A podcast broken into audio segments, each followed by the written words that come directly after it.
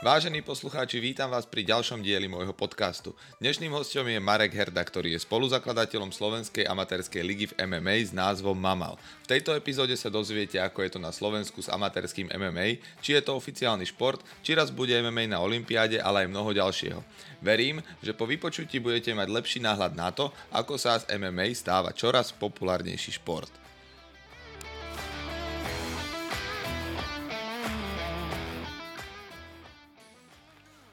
Ahoj Marek, vítam ťa v mojom podcaste a začni tým, že sa rovno predstavíš.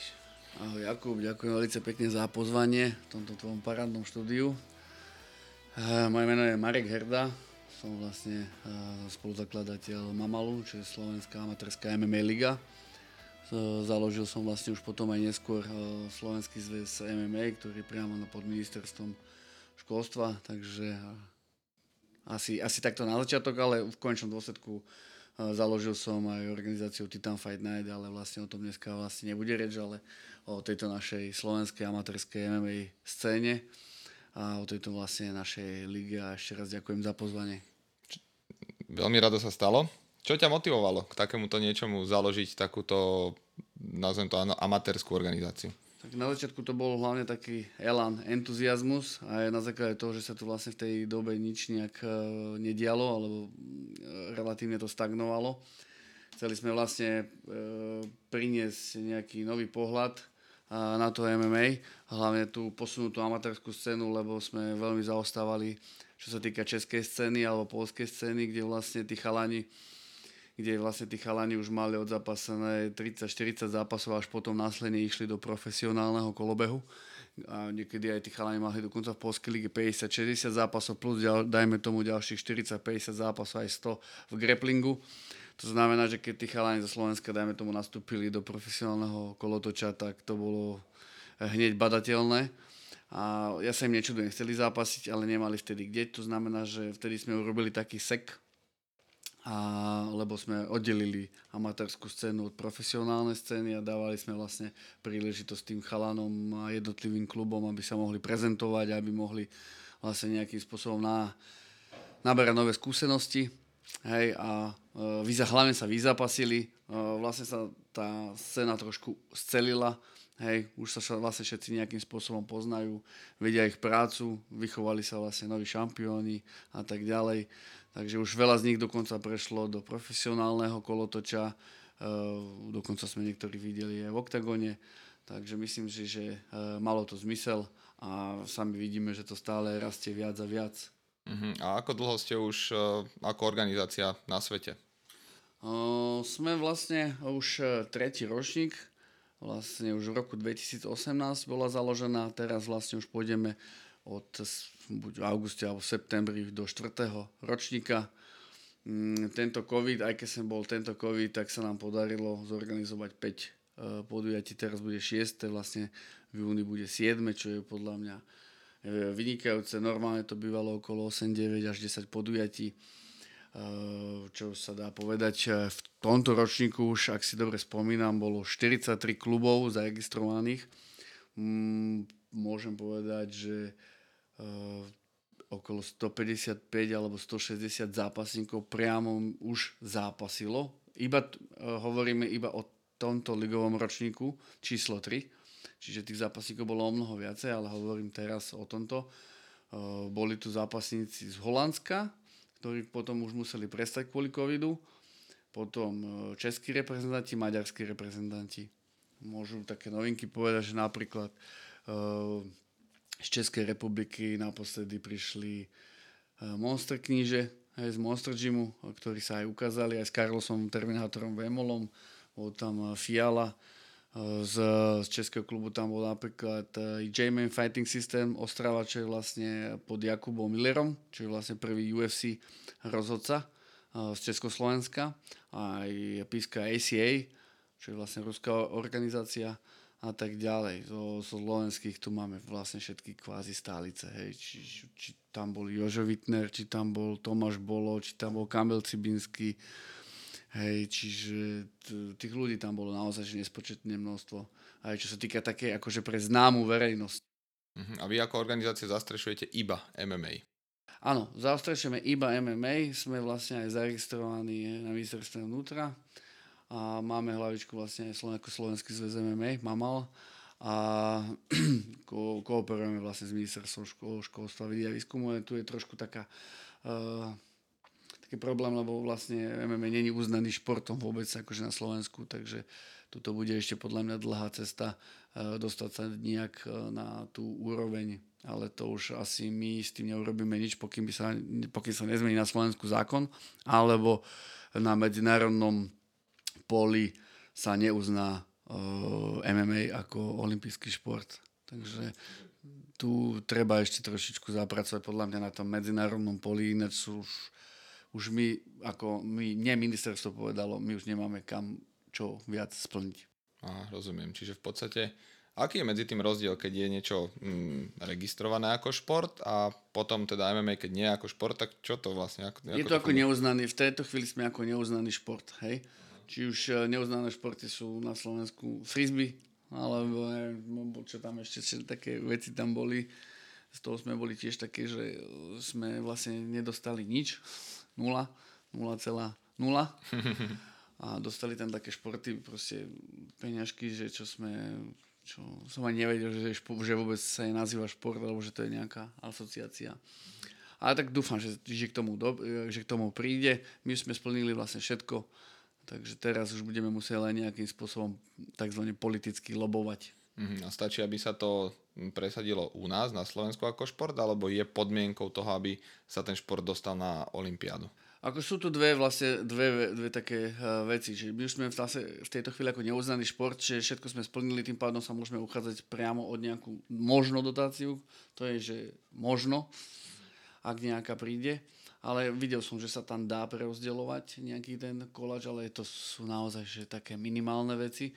Samozrejme musíte mať uh, stanový súľad s zákonom o športe a tým pádom tým pádom mať všetko vlastne v poriadku. Nechcem úplne povedať všetkým know-how, lebo sa tu konkurencia potom ale toho chytí a hneď všetko e, bude hatať. Ale v konečnom dôsledku v tejto chvíli si myslím, že môžem povedať len jednu vec, že na Slovensku sme vlastne jediná najbližšie tri roky, ktorá sa môže uchádzať o nejakú takúto dotáciu z dôvodu toho, že vlastne nič tu nie, nie, nie je. Ostatné organizácie, ak tu aj vzniknú alebo vznikli, tak e, musia splňať určité podmienky a to, si, to som si dal na tom veľmi dať záležať, že v tejto chvíli sme to len my, ale dúfam, že sa e, to aj nejakým spôsobom podarí pretaviť ako z tej spolupráce s ministerstvom.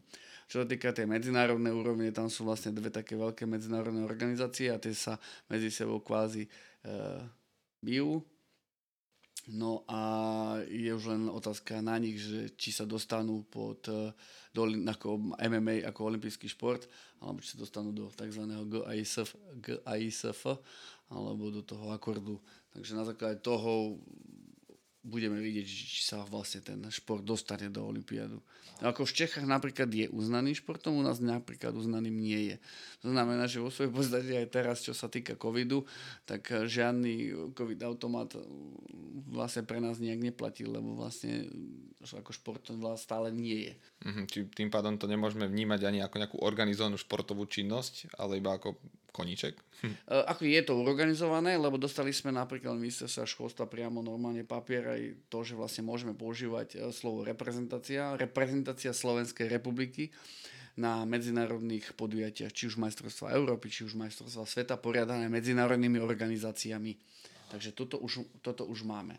Hej, je tam taký, je to, že jedno naráža na druhé. Hej, to už by si mali ale upratať potom tam hore nejakým spôsobom. Na to som sa ťa chcel aj práve spýtať, že či bývajú nejaké medzinárodné súťaže v tomto em em á, lebo osobne som ešte nepočul o tom, že by boli majstrovstvá sveta. Ja, ja čo poznám, sú tie známe organizácie, čo sú v podstate ale profesionálne asi organizácie a tým, že vy ste ako uh, ama- amatérsky zväz, tým pádom tiež asi by ste chceli mať, alebo už ste mali nejaké takéto podujatie? Teraz vo svojej podstate, lebo mm, do tých medzinárodných organizácií takisto by treba niečo spĺňať a tak ďalej. Bojovali sme uh, ohľadom IMAFu, uh, to je jedna z organizácií, jedna z or- medzinárodných organizácií. Uh, budeme vidieť, či sa to uh, podarí, uh, lebo tam by mali byť majstrovstvá Európy, sa mi zdá, že v Istanbule, a a potom ešte majstrovstvá sveta juniorov a seniorov. A my spadáme, alebo sme vlastne v Gamma Organization, čo, čo je vlastne úzko spojený s One Championship, hej, čo je vlastne tá azijská svetová veľmoc. A potom vlastne sme aj v X F C Federation, hej, takže tam ideme v, v októbri na majstrovstvá sveta. Hej, čiže vlastne tam sa kreuje aj to, že vlastne skončí tento ročník a bude sa vyberať vlastne reprezentácia, kto, kto by mohol akým spôsobom reprezentovať Slovensko, tým, že už vlastne máme aj ten dekret, že môžeme používať to reprezentácia Slovenskej republiky, lebo zasa tých majstrov sveta je veľmi veľa. Viete, že niekto si spraví niečo a proste budete majster sveta, ale to nechceme. Sme v rámci tých medzinárodných uh, federácií. A zase na svete není jeden ucelený, jak FIFA, že má jeden ucelený, jeden ucelený, jedný ucelené majstrovstvá sveta. Hej. Tu sú, je ich viacero a potom vlastne tie dve najhlavnejšie sa vlastne v tejto chvíli trošku medzi sebou bijú. Hej. Ale my chceme byť aj tam, aj tam, aj tam. Chceme vlastne, aby to bolo nejakým spôsobom spojené, aby tí chalani mohli nejakým spôsobom raz a mali nejakú víziu. Hej, že aby nemuseli ísť napríklad po dvoch rokoch hneď do profesionálneho kolotoča, pritom ešte napríklad na to na, nemá, alebo není dostatočne vyzápasený, aj na, tých medzinárodnom, na tom medzinárodnom fóre sa môže ukázať, lebo predsa len tam, keď prídu na, neviem, Rusi, hej, alebo ruskojazyční, či už sú to originál Rusi, či už sú to Kaukazania, Kazachstan, hej, Bielorusi a tak ďalej, takže to dobre Spo, do, dobré porovnávanie medzi nimi. Hej. Čiže napríklad aj čo sa týka Francúzska, tam takisto nebol vôbec uznaný športom, ani neuznaný, ešte len to bolo donedávna, to bolo dokonca ilegálne. Mm-hmm. Takže až Francúzsko ešte len teraz, mám pocit, že tohto roku, alebo na konci, na konci dvetisícdvadsať bolo to, že sa stal ten M M A vôbec legálnym.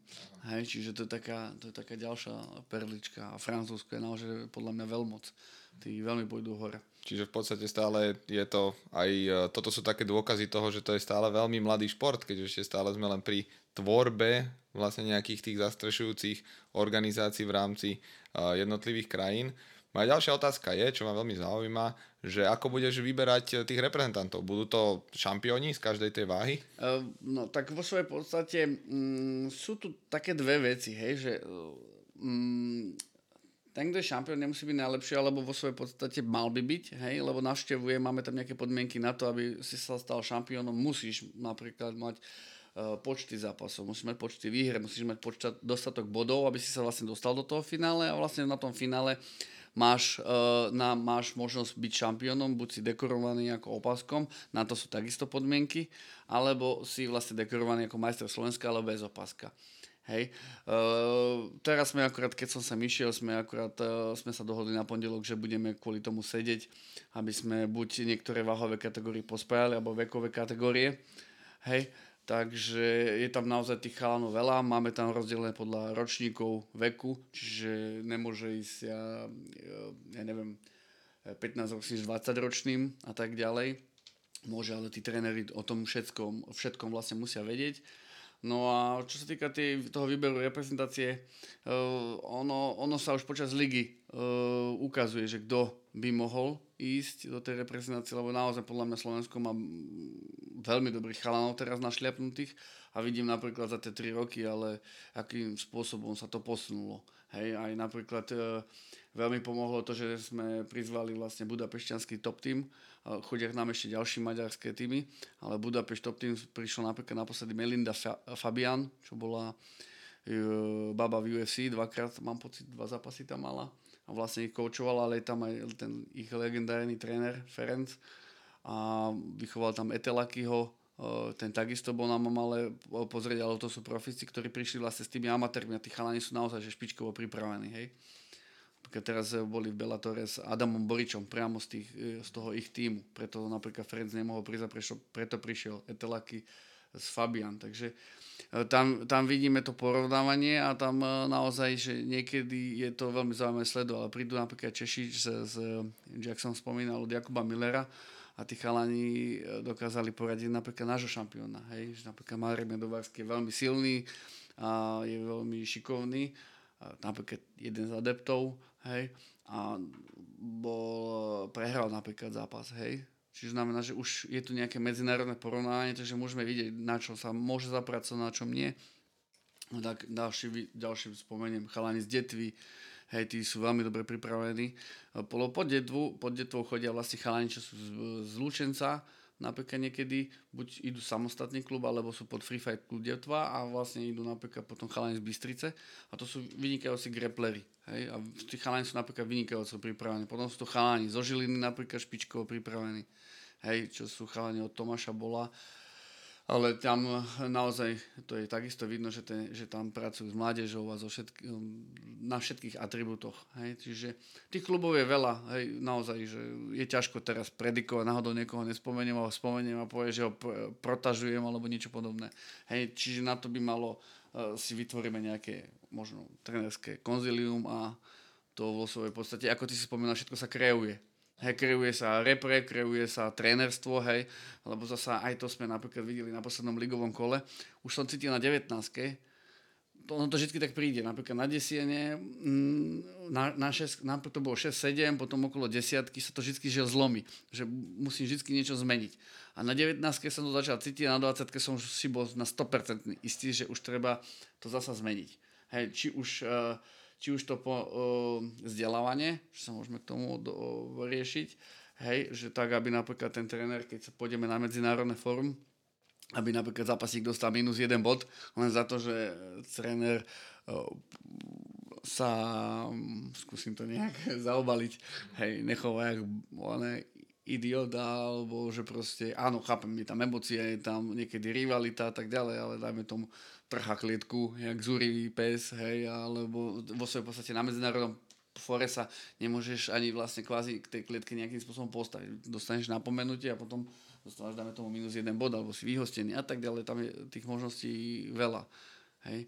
A ja, a ja napríklad stále e, sa musím vzdelávať, hej, aby som aj ja vedel povedať, či tomu trénerovi, či tomu, tomu, tomu, alebo akým smerom to má sa uberať, hej. Ja som veľmi rád, že vlastne mám dobré vzťahy s, tým, s Jakubom Millerom, čiže keď napríklad nie som si istý, napíšem jemu, ale veľmi pekne ďakujem, že mi vždy pomôže a ja si napríklad vychádzam veľmi dobre na rozdiel od iných ľudí, tak a, a, a tak ďalej, čiže uh, aj to vzdelávanie, čo som tu vlastne načrtol, to je, takisto sa to kreuje a chcem, aby to malo proste hlavu petu. To je tak, ako to je v iných športoch, hej, či to basketbal, volejbal, alebo vlastne teraz to môžeme vidieť hlavne na tom, na tom covide, hej, že vlastne povolili iba profes- profesionálne súťaže, ktoré majú vlastne nejakú, nejaký ten štatút, hej. Ale vlastne päť športov v podstate, áno, hej, u nás. Ale aj, prečo nie napríklad aj em em á? No, z, o, na jednej strane to nechápem, na druhej strane to chápem, hej, lebo zasa naozaj tá štruktúra je úplne niekde inde. No a toto sa celé kreuje. Uh-huh. A aké sú teda vaše, alebo teda tvoje plány s týmto? Čo by si chcel konkrétne zlepšiť na tom, na tom napríklad na tom vzdelávaní tých uh, trénerov? No na tom vzdelávaní jednoznačne. Najprv, lebo my sme to postup, postupne sa to šnúruje. Hej, ja to hovorím, že najprv je to Klondike a vo svojej podstate ešte prednedávno to bol že úplný Klondike. Uh, teraz... Uh, kvázi to nejakým spôsobom stále nejak trošku šnúrujeme, či už sú to papiere, či už je to gé dé pé er, či už sú to všeobecné podmienky, či už sú to reverzy. Uh, napríklad, poviem, také pikošky, tí chalani si myslia, že, že keď mi donese napríklad uh, falšované niečo, že ja to neuvidím a veľakrát naozaj to uvidím. Hej, a potom buď si zavolám uh, niekoho separátne a poviem, je to na tebe, tréner, lebo ja neviem identifikovať, že či ten podpis je falošný alebo ne. Hej, ale ja to vidím veľakrát na deväťdesiatdeväť percent, že proste viem. Lebo buď to zle podpíše, buď to je zle oskenované, buď to zle vytlačil a proste takých blbostí som už zažil naozaj, že veľa, naozaj to, to vidím. Lebo som s tým voľa, voľa kedy robil so všetkými takýmito chovadinami. Hej, tak každý sme a, niečo v škole špekulovali. Áno, a proste som s tým prešiel v vysokej školy, takže presne viem, aj na strednú viem, čo sme robili. A teraz sú tie veci ešte sofistikovanejšie, lenže zase na strane druhé sú to chalanie niekedy, že to odflakne, zabudne, lajdaci. No a teraz ale snažíme sa o to, aby aj tí tréneri sa viacej zapájali. Hej, aby mal ten tréner vo, vo svojej podstate prehľad, kto mu vlastne ide na ten zápas, aby bol zodpovedný, aby vedel, že či na to v tejto chvíli má, či na to nemá, či trénoval, či netrénoval, hej. A vlastne aj sami vidia, že už sa musia na tú ligu nejakým spôsobom pripraviť, hej. Takže to, na, na, to sú vlastne tie základné veci. Ale čo sa týka toho vzdelávania, to je to, čo si aj ty načrtol. Uh, najprv sme... Som, som, ja urobil možno z lajdackostí chybu, že jeden rozhodca vlastne nemal licenciu, stále mi rozprával, že mám, mám, ale ja v tom kolobehu som si ani neuvedomil, že niekto by také niečo nemohol mať. Hej, keď sa raz postavíš do klietky, lebo z toho môže byť prúser ako Brno, v prípade, že by sa náhodou niečo niekedy stalo, si zaklopem, dúfam, že sa nikdy nič nestane, ale keby sa niečo stalo, tak vo svojej podstate organizátor je perzekúvaný. Hej, v prípade, ak nemá, dostat, ak nemá v poriadku papiere. Hej. To znamená, že v prvom rade sme, som začal kontrolovať licencie. Hej. To znamená, že aj tuto budem pokračovať. Ďalšia vec je, že či doktor, ktorý je pri klietke, je ozaj doktor, alebo či má príslušné školenie na to, aby mohol pri tej klietke stáť. Hej. A tak ďalej, a tak ďalej. Čiže všetky tieto atribúty tohto. No a v konečnom dôsledku potom je to posledné, to je to vzdelávanie tých trénerov, a vlastne rieši to s fakultou a to je, aby tam bola tá trojka, dvojka, jednotka, hej, aby to nejako malo nejakú hlavu, petu, aby to išlo až pomaly do výskumu. Čiže toto sú vlastne tie, tie základné vízie. Hlavne, aby ten tréner vedel, že čo má sa aspoň ako chovať a tak ďalej. Máme tam predpripravené nejaké veci, ktoré poviem neskôr, o, alebo, neskôr. Sa, alebo, sa to, alebo to vybehne von, hej? Ale, ale určite chceme, chceme pokračovať to, aby ten šport bol akože čistý, hej? Aby sme boli v nejakom medzinárodnom o, antidopingovom systéme, čo už vlastne máme to. Komunikáciu už máme, už to len dotiahnuť nejakými, nejakými vecami a takže keď niekto povedal, že sa to v profesionálnom nedá, ale dá. Ale dá. A je to strašne ináč vidno. Že či niekto príde s prepáčením nastrelený, alebo nie. Hej. Ale veľa, veľa tých chalanov už ťažko sa to odhaduje, ale myslím si, že, myslím si, že si na to dávajú veľký pozor. Tak ja si myslím, že je to, je to súčasť profesionálneho športu. Ono zase... Uh... Často sa hovorí, že teda v tom profesionálnom športe všetci sypú, ale podľa môjho názoru to nie je úplne tak, lebo však vidíme, koľko testov absolvuje jeden ú ef cé zápasník za rok. To buď máš doping taký, ktorý ešte nikto nepozná, alebo jednoducho nedopuješ a trénuješ. Dá sa to dneska, máš rôzne substráty, rôzne látky, rôzne prístupy legálne a vieš na základe toho zlepšovať svoju výkonnosť. Čiže... A toto je presne to, čo som sa aj teba chcel spýtať vo svojej... že, že, že... že vlastne to rozvíjať, hej? Že ako napríklad ty, ako ty si vlastne hm, tréner aj? Či? Ako, Som, ako, hlavne tréner, áno. Uh, venuješ sa basketbalu, ale venuješ sa vlastne aj súkromným tréningom, venuješ sa, uh, však aj ty povedz viac ohľadom toho, aby som niečo nepovedal, čo nie je Tak momentálne, momentálne najbližšie spolupracujem s Kevinom Mihalíkom, ktorý je áno, u teba to šampiónom. Som, áno, to som sa chcel práve spýtať. Hej, rovnako s Ronaldom Paradeizerom tiež, to sú takí, takí akože moji dvaja najbližší a akože dominantne som pri tom basketbale, tam som ako reprezentačný tréner mužov, čiže motám sa okolo toho športu uh, pomerne dosť. A toto je práve to, že, vlastne, že, že malo by to byť ako výskum, hej, pomaly, hej, že lebo je to veda, ten šport je veda, dobre nastaviť toho zápasníka, hej, lebo ja to, ja to napríklad vidím, ja keď si porovnám pätnásť rokov dozadu, keď sa robil nejaký em em á zápas, tak dalo sa to, že niekto bol šikovnejší alebo stabilný, ja neviem, dobre stavaný a bol to, dáme tomu, dobre bitkar, dáme tomu s krčmi, alebo z ulice, tak dokázali. Teraz už je to veľký problém. Hej? Akože musí byť aj športové, no dobre, však veľa tých chalanov sa bije na tej ulici, niektorí nie, však to už je na nich, to už my s tým neurobíme nič. A na strane druhej, e, už to je podľa môjho názoru, není len ten tréning len o tom, že bucha do toho vreca, hej? Že ten progres je podľa mňa enormný. Ak sa chce nejaký zápasník posúvať, buď musí e, trénovať nejakým spôsobom individuálne, hej? A toto je presne tá vec, hej? Tá, tá strava, hej, tuším, neviem, či som aj na tvojom podcaste nepočúval s Ronim aj o tom, že e, ak si dobre spomínam, Ty si povedal, že vlastne em em á je úplne špecifické z toho dôvodu, že, zápa- že v iných tímoch, alebo tí športovci sa vlastne pripravujú a potom posledný mesiac vlastne už len ladíš formu, kdežto v tomto prípade ty musíš podávať ešte väčší výkon a ešte musíš chudnúť a ešte vlastne meniť životosprávu. Čiže si jak taký, ja to poviem, jak pitbull, ktorý nedostáva jedlo pred, pred, pred zápasom. Áno, áno, toto je...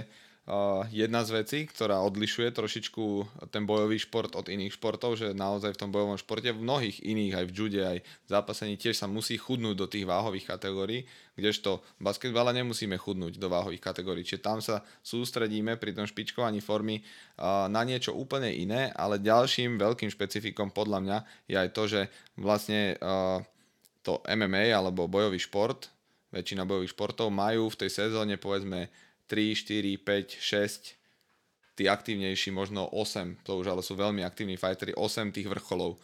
Kdežto v basketbale máš v sezóne päťdesiat zápasov, čiže aj tam sa tá, tá príprava o, trošičku odlišuje. A čo si myslím, že je obrovský priestor na zlepšenie v, v bojových športoch je práve uh, tá kvalita tých trénerov, to vzdelanie tých trénerov, aby jednoducho tie tréningy v rámci toho týždňa do seba zapadali. Lebo ty, keď uh, robíš em em á konkrétne, tak ty potrebuješ ovládať zápasenie, ty potrebuješ ovládať grappling, ty potrebuješ ovládať uh, striking, alebo teda postoj, uh, taktiku, povedzme na nejaký zápas, a ešte musíš byť aj dobre vytrvalostne pripravený, silovo pripravený, aj rýchlostne pripravený. Čiže ty máš v podstate šesť sedem schopností, ktoré jednoducho musíš mať vyladené na maximum, lebo nestačí byť len dobre vytrvalostne. To proste není dosť. Musíš byť dobre aj silný, aj vytrvalý, aj rýchly. No a vlastne tam sú podľa mňa také tie medzery, že v podstate tréneri nemajú až takú tú vedomosť, ako tie tréningy ukladať jeden za druhým, na čo sa sústrediť, kedy má byť ťažký tréning, kedy má byť ľahký tréning, ako má ten športovec regenerovať, ako zistím, že ten športovec je povedzme prepetý, alebo nedaj Bože už pretrenovaný. Čiže tieto všetky informácie, ktoré je dobré tým trénerom odovzdať, by tí tréneri na konci dňa mali mať, aby vedeli ten proces kvalitniť, a len tak podľa mňa sa môžeme postupom času približovať tej, tej špičke na svete, lebo my tu máme vynikajúcich chalanov, máme tu super talentovaných chalanov, ale niekedy ten talent nestačí, ani tvrdá robota nestačí, ale skôr efektívna a kvalitná robota ti môže pomôcť k tomu stať sa už tým, tým top of the top. Vieš, že... Ja by som tam ešte doplnil napríklad aj to, že eh, ak si to všetko pekne vymenoval, ja by som dodal do toho ešte taký coaching, ale taký coaching mysle, tej hlavy, lebo ja som, keď som to povedal niekomu pred siedmimi rokmi, tak sa na mňa pozeral, že či, či, či som v nejakej inej dimenzii pred piatimi rokmi ešte. Konečne sa to trošku tak pohlo, neviem, ten COVID to hlavne trošku tak trošku zmenil tú, te, toto myslenie tých ľudí. Niektorí sú stále ako v tej svojej bubline, ale vidia, že, vlastne, že, že treba makať aj na týmto spôsobom, lebo ja mám pocit napríklad, že e, táto generácia tých mladých do osemnásť, devätnásť, možno dvadsať, ani starších nie, že oni sú, jak, jak keby si potreboval stále psychologa.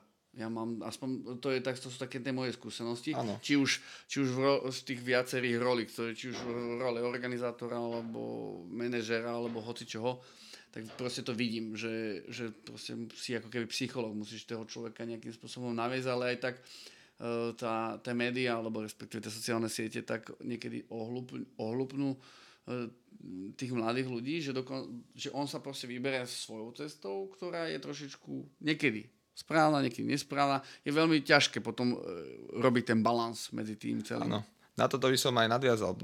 Hovoríš, hovoríš dobre. Je to v podstate tá príčina toho, prečo tí športovci mnohých športov nie sú až tak až tak na cieľ orientovaný, je práve to, že, že presne sociálne siete, množstvo uh, sociálnych uh, spojení s inými ľuďmi, veľa možností, čo sa dá cez deň robiť, je v podstate pre toho športovca, ktorý by uh, mal byť zameraný na ten svoj šport a mať tak, tak možno trošku klapky na očiach, tak má vlastne teraz mnoho podnetov, ktoré môžu, uh, r, m, jak to povedať, uh, rozviesť jeho pozornosť. To znamená, že ne, nedokáže sa tak sústrediť na ten, fokusovať práve na ten, na ten cieľ, na tú, na tú cestu toho bojovníka, alebo basketbalistu, alebo futbalistu, ale uh, má rozptýlenie vo forme sociálnej siete, má rozptýlenie vo forme uh, seriálov v televízii, má rozptýlenie uh, partia kamarátov, už to má dneska aj taký nejaký ten uh, so, sociálny status, že už to, treba sa ukázať pred médiami, treba toto, a ten športovec už má toho tak veľa v tej hlave, na tej mysli, že jednoducho už ten, ten prvotný uh, zámer toho športovca, čo by malo byť, teda chcel by som v individuálnom športe top box, chcel by som byť najlepší na svete, s tým nám jednoducho by si mal ísť do toho, a jednoducho tieto, to, toto pole možností, ktoré dneska máš, rozvádza tú tvoju pozornosť na drobné, a tým pádom mm, to môže byť tak trošku kontraproduktívne. A rovnako tak zase, keď na to nazrieme z takej tej Uh, neuro, neurovedy alebo z takého toho uh, lahučkovo vedeckého pohľadu, tak práve toto rozptýlenie tej pozornosti nie je len o tom, že ja som stratil pozornosť, ale ty tým ovplyvňuješ aj uh, tzv. Neuromodulátory vo svojom mozgu, čo sú napríklad serotonín, dopamín, uh, acetylcholín alebo, nejak, alebo epinefrín, alebo prípadne hormóny ako adrenalín a tak ďalej. Ty tým napríklad, že scrolluješ tú uh, sociálnu sieť, tak uh, produkuje tvoje telo taký ten odmeňovací systém, sa to nazýva, čiže napríklad ten dopamín. No a ten dopamín... Facebook je rovno presne pripravený áno. na dopamín. Presne. Presne tak, a ty vlastne uh, zahlcuješ ten tvoj svoj systém takým tým instantným potešením z toho, že vidíš tam tie obrázky a tak, a potom vlastne už nie si tak hladný potom seba seba tlačení, rozvoji a, a získa to potešenie prirodzene na základe seba. Čiže toto je tiež taká, taká vec, ktorá jedna s druhým veľmi úzko súvisí, a, a bohužiaľ tá mládež trošičku stráca ten, ten správny fokus na tú, na tú nejakú životnú misiu. Tuto by som napríklad ešte teba ešte doplnil, tam som tiež badám jednu vec, že e, tým, že sú vlastne sociálne médiá, vlastne sú úžasné videá v dnešnej dobe robené, akože strih, dramaturgia, režia, ako naozaj, že napríklad Octagon to podľa mňa do, dáva na úplne špičkovú úroveň, a myslím si, že do roka, ak niečo nepohnojí, tak podľa mňa bude top päť na svete, a tí mladí to vidia.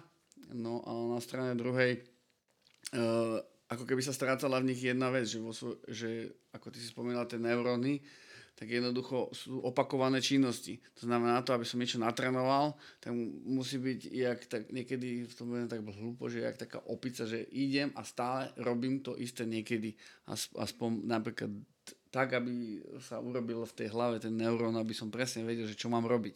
Ak niečo hovorím nesprávne alebo niečo, mám predsa len tej už sa zabrdávaš do, do tej vedy, tak uh, má oprav, ale napríklad tá opakovaná čís, činnosť, napríklad, ja neviem, poviem tak hlúpo, napríklad predná zadná, alebo, alebo hádzať medicimbal jedným, jedným smerom, tak aby vlastne bolo, bolo to telo naučené na ten pohyb, hej, ale na ten správny pohyb, tak mám pocit, že to chýba, lebo ako keby, ako keby tí chalani nechceli tvrdo pracovať. Že niekedy proste, že ak to už má ísť cez tú bolesť, už to cez, cez to seba zabrenie, tam sa to oddeluje, ale že dosť prudko. Hej, že čo ja napríklad badám, akože ten trend, ktorý je tu. Áno, je, je to tak, akože toto mm, nadviažem na to, čo si povedal aj predtým, presne ako hovoríš, že jednoducho, keď chceš byť majstrom svojho remesla, tak jednoducho musíš tú činnosť neustále opakovať, lebo tým, že mozog je v podstate plastický, to znamená, že dokáže meniť svoju vnútornú štruktúru a prepojenie jednotlivých uh, neurónových sietí, neurónovú sieť, synep, siep, siep, synapsy, synapsy, áno, to synapsy, sú tie hej. zapojenia. Hej. A vlastne, keď si to, môžeš to jednoducho predstaviť. Ty, keď máš, povedzme, ten pohyb predná, zadná, tak to v tvojom mozgu, mozgu znamená konkrétnu, konkrétnu dráhu.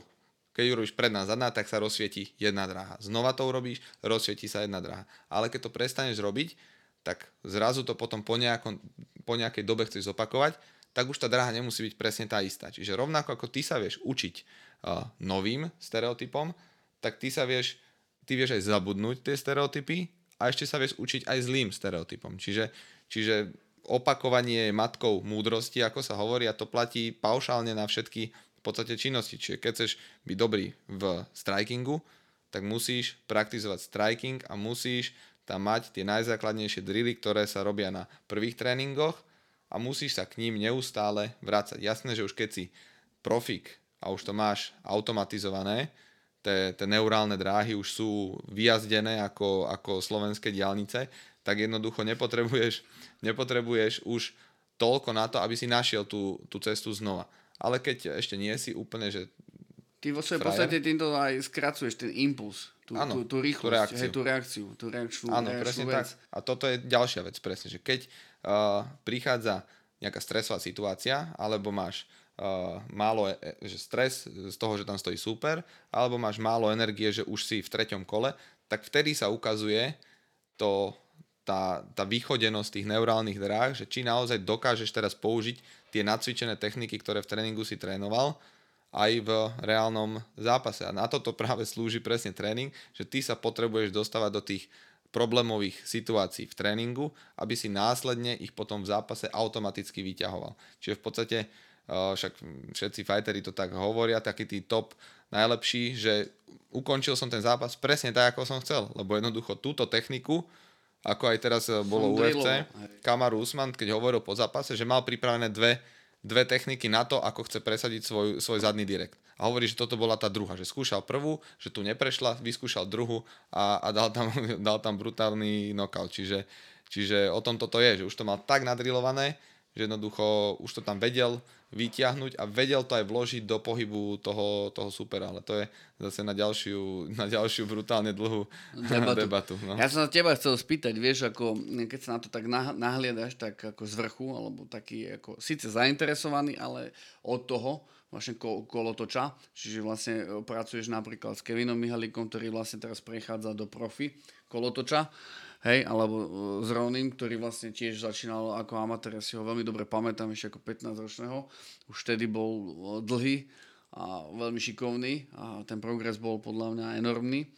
A ako sa ty pozeráš napríklad na em em á, alebo na ten posun, na tie výkony, na tie, že čo sú vlastne také jeho tie slabé, silné stránky, vieš, na čom by to malo ešte trošku zašlapať, alebo... Lebo ja si osobne myslím, že to je tak širokospektrálne a tak novotvoriaci sa vlastne šport, že tam je naozaj, že ja, ja to poviem doslova, že pole neorané.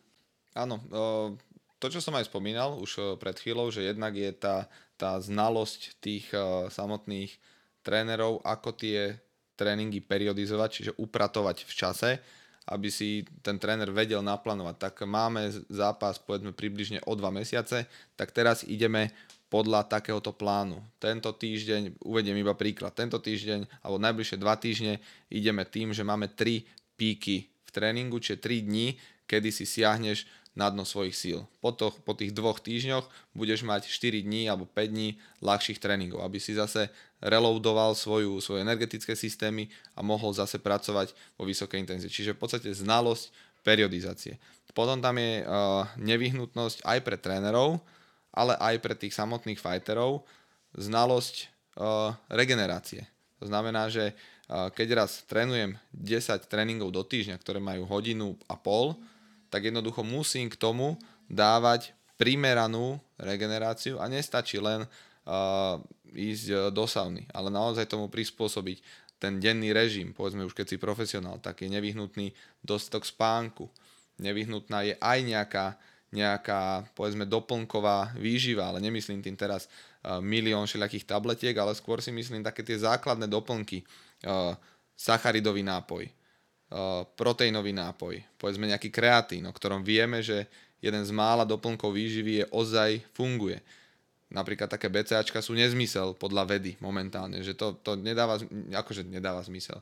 Není to nedostaneš to, čo ti reklama povedala. Čiže znalosť v podstate doplnkov výživy, čo áno, čo nie, znalosť tej regenerácie, znalosť periodizácie a následne už potom taká tá mikroštruktúra tých jednotlivých tréningov, aby som vedel, akú schopnosť mám rozvíjať na začiatku tréningu a akú schopnosť môžem rozvíjať na konci tréningu. Čiže toto, toto je podľa mňa tak, taká najkľúčovejšia vec, ktorú keď tí tréneri, ale aj tí, tí fighteri budú poznať, tak budú vedieť tak trošku efektívnejšie trénovať a tým pádom posúvať tie svoje výkony na vyššiu úroveň. Ale aj Ja ako kondičný tréner neviem úplne zhodnotiť takú tú špecifickosť tých jednotlivých tréningov, ale chodím na tréningy k boxer, boxerskému trénerovi Borisovi Topčičovi, ktorý naozaj vníma ten box, by som povedal tak profesorsko-učiteľsky, že naozaj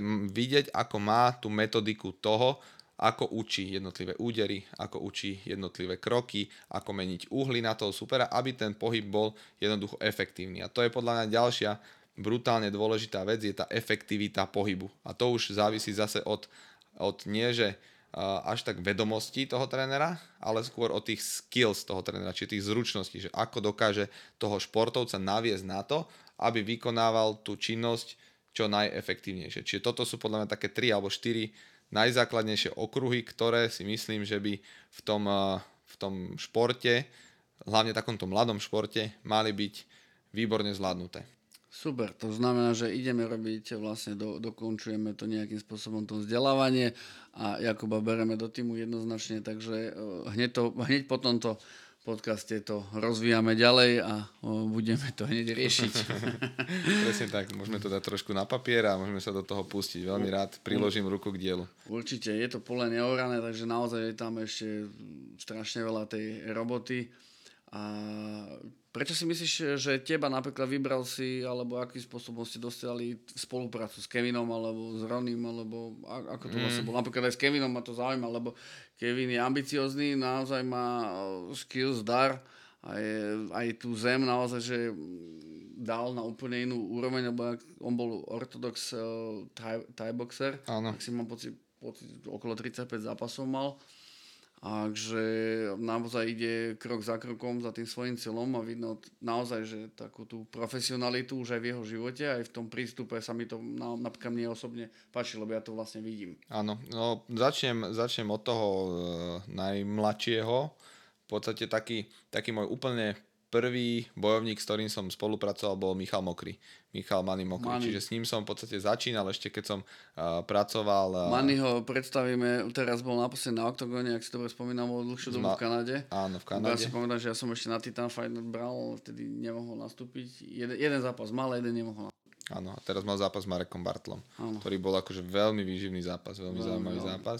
No a začal som spolupracovať s, s ním. Vtedy som akoby uh, nahliadal do toho em em á, snažil sa uh, sledovať všetkých uh, trénerov, ktorí robia so zápasníkmi, hlavne teda zo sveta, aby som sa inšpiroval. No a uh, ak som s ním nejakú dobu pracoval, postupne uh, som sa spoznal a stretol s Ronim, ktorý tiež u nás začal robiť tak akože zápasníckeho trénera pre bežných ľudí, no a on mal vtedy asi, asi sedemnásť rokov, keď som ho spoznal, čiže bol to, alebo šestnásť, bol to naozaj mladý chalan. Na najbližšie dva tri roky uh, som s ním spolupracoval veľmi úzko, že naozaj som sa mu snažil uh, upratovať tú prípravu čo možno najviac, ale hlavne čo som sa snažil je naučiť ho, ako regenerovať, naučiť ho, ako trénovať, aj keby, aj keby sám bol nútený trénovať. Čiže v podstate on už má taký ten, taký ten, tú vedomostnú bázu na to, aby si vedel povedať, že tak teraz potrebujem trošku vydýchnuť, teraz potrebujem pritlačiť, ale samozrejme momentálne má na to Moniku Weigertovú, ktorá je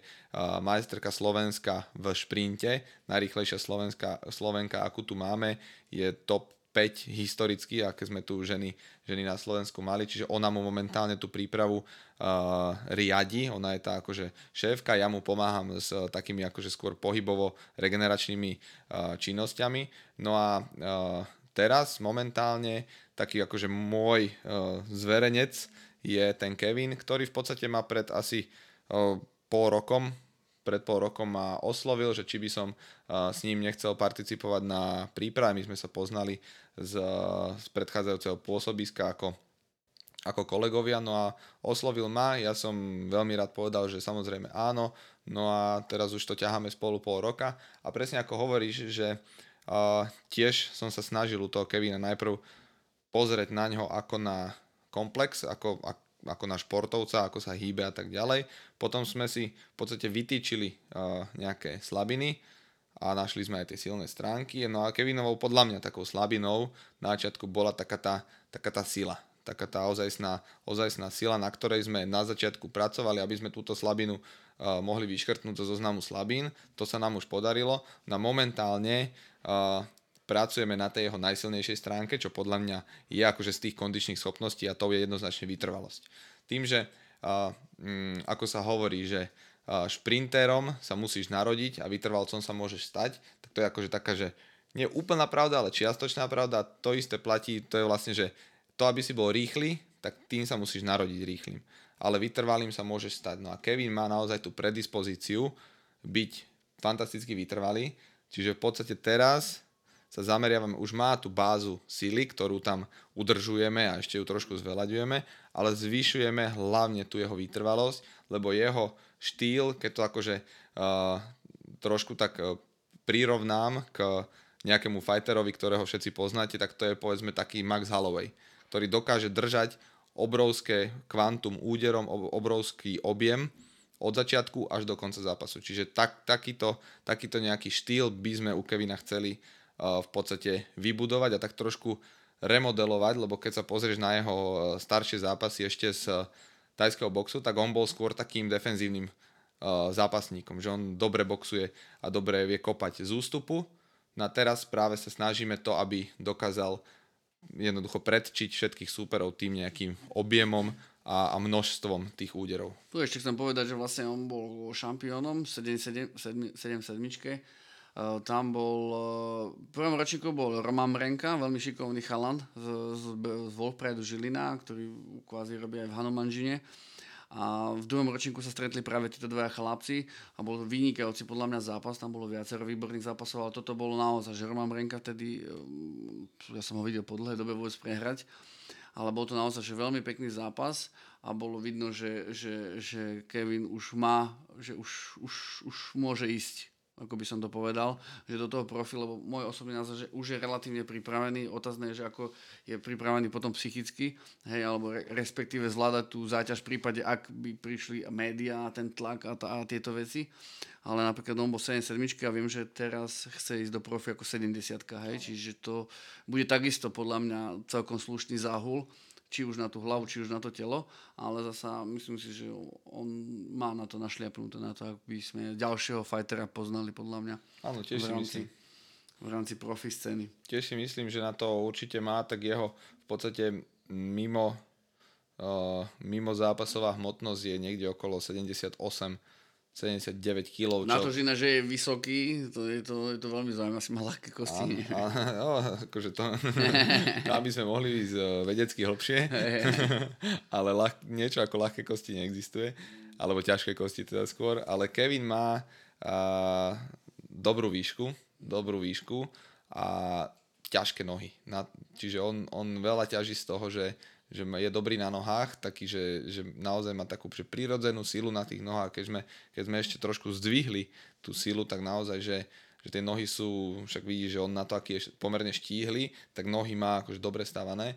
No a toto môže byť jeho, jeho výhodou oproti iným, že naozaj na to, že je vysoký, aj tak bude ťažké ho dostať, dostať niekam na zem a tým, že je vysoký, zase má možno trošku bližšie. A on, on napríklad, napríklad, ja si pamätám, že neviem, či prvý zápas, ktorý nastúpil, neviem, či prvý alebo druhý, teraz si ne, úplne nepamätám, na Mamale a on, to bolo tuším v Komárne, akurát si presne normálne pamätám, že kde aj bol a práve, že on uškrtil chalana, čo, bol, čo ešte bol veľmi prekvapený, ja si to veľmi dobre pamätám. Takže on na tej zemi na, podľa mňa urobil veľký progres aj s, s tým Kamilom, aj vlastne ako to majú oni nastavené. Sa mi zdá, že ešte teraz je tam e, spolupracujú aj s Rodionom Kretantem, čo bol reprezentačný tréner v zápasení. Takže teraz vo svojom v konečnom dôsledku každý nejakým spôsobom sa snaží do toho e, celého procesu dávať to svoje know-how, čo je podľa mňa len a len dobré, hej, lebo ten šport bude len a len rásť. Že vidím, že by sme tu mohli byť aj do rána. Je to, je, ale ako hovoríš, je to nevyhnutné, aby uh, tí, tí zápasníci em em á boli trénovaní ozaj tými trénermi špeciálne na to, lebo jednoducho to si, to si vyžaduje poznať tie najefektívnejšie techniky zo zápasenia, tie najefektívnejšie techniky z grapplingu. Tu by som ale doplnil jednu vec, že, že áno, to je fajn, ale musí to byť aj vlastne aplikované do toho em em á, lebo napríklad stalo sa aj to, že uh, Kamel Cibinský, budem ho spome- spomínať, lebo ho mám rád v tomto smere, keď povie napríklad, že bol, že hnedý pás bé jé jé neznamená, že je pripravený napríklad na em em á, lebo napríklad po prvom údere už má zelený, ano. Po druhom údere má modrý a po treťom už má nič. Ano, ano. Hej, čiže ono, aj tam je to proste prípravy, hej. Tam, tam tých je, podľa mňa tých atribútov je o mnoho viacej. To, ako ty si povedal, špecialisto, je fajn vybrať to podľa mňa najefektívnejšie a potom následne to aplikovať do toho em em á. Áno, určite, určite. A presne to je o, o tých vedomostiach tých trénerov. Proste mať vedomosti o tom danom športe, mať minimálne niečo nasledované a, a získavať neustále Uh, nejaké informácie, sledovať ten svet, kam sa to, kam sa to hýbe, kam sa to smeruje. Kto by bol povedal pred uh, troma rokmi, že calf kicky budú rozhodovať zápasy, keď to nikto nekopal. Vieš? No. Čiže je to od, presne o tom a teraz vieme, že tie niektoré wrestlingové techniky sú uh, efektívne v em em á, niektoré možno trošku menej, niektoré bé jé jé techniky sú viac efektívne, niektoré menej. Uh, postoj em em á není ani boxerský, ani tajboxerský postoj, musí to byť em em á postoj, čiže a k tomu prispôsobuješ krokovanie toho súpera, tomu prispôsobuješ zmenu uhlov. Ten timing podľa no. mňa je veľmi, veľmi čiže je to veľmi zaujímavý a proste podľa môjho názoru ten timing, a ako ty hovoríš, tá efektívnosť, to je brutál. Samozrejme tá fyzická pripravenosť tam musí byť, lebo to vidíme aj v ú ef cé, to niekedy človek nechápe. Akože tie, to sú abnormálne výkony, podľa mňa, keď je päť krát päť minút a naozaj tam tí borci šlapu. Si pamätám aj ten zápas Tomáša Dejaka tu na Fight Nights, tuším, to bolo Ščupanovom, tak to, to bol, to to bol, bol, to bol taký zápas, že celý, celý gala bol nič najhoršie asi gala, aký som kedy v živote videl, či už proste nuda, neskutočná nuda proste, a boli tam šikovní zápasníci, ale bolo to tak nejaké divno poskladané, ale ten zápas bol taký, že to bola legenda, si myslím. Čiže osobne, áno, je tu tých možností abnormálne veľa.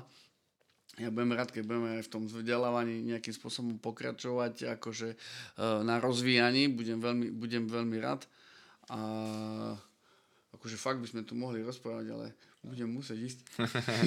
Není problém, akože povedali sme podľa mňa toho až až a niekedy v budúcnosti uh, môžeme opäť pokecať o nejaké takéto témy, lebo myslím si, že je si čo, je si čo povedať, či už uh, z pohľadu vzdelávania, kde možno ja viem trošku prispieť tým, že mám s tým určité skúsenosti a zase z oblasti tej organizácie em em á a nejakých takých tých plánov zase môžeš predniesť tých, keď budeš mať nejaké Super. Ďalšie informácie. Ja veľmi pekne ďakujem, lebo je, bolo to úplne že výživná debata. Si myslím, že aj ostatní sa dozvedeli nejaké nové informácie, akože môžeme sa na budúce, ak niekedy na budúce bude, dúfam, že bude, sa zamerať proste na nejakú, nejaký, nejakú vybranú tému, tak na Jakub Jakubov, Jakubov podcast, proste napíšte nejakú tému a môžeme ju potom niekedy rozvinúť, takže sledujte jeho pod, podcasty a myslím si, že sa ešte určite stretneme a budete ho vydať v spolupráci s Mamalom, to určite.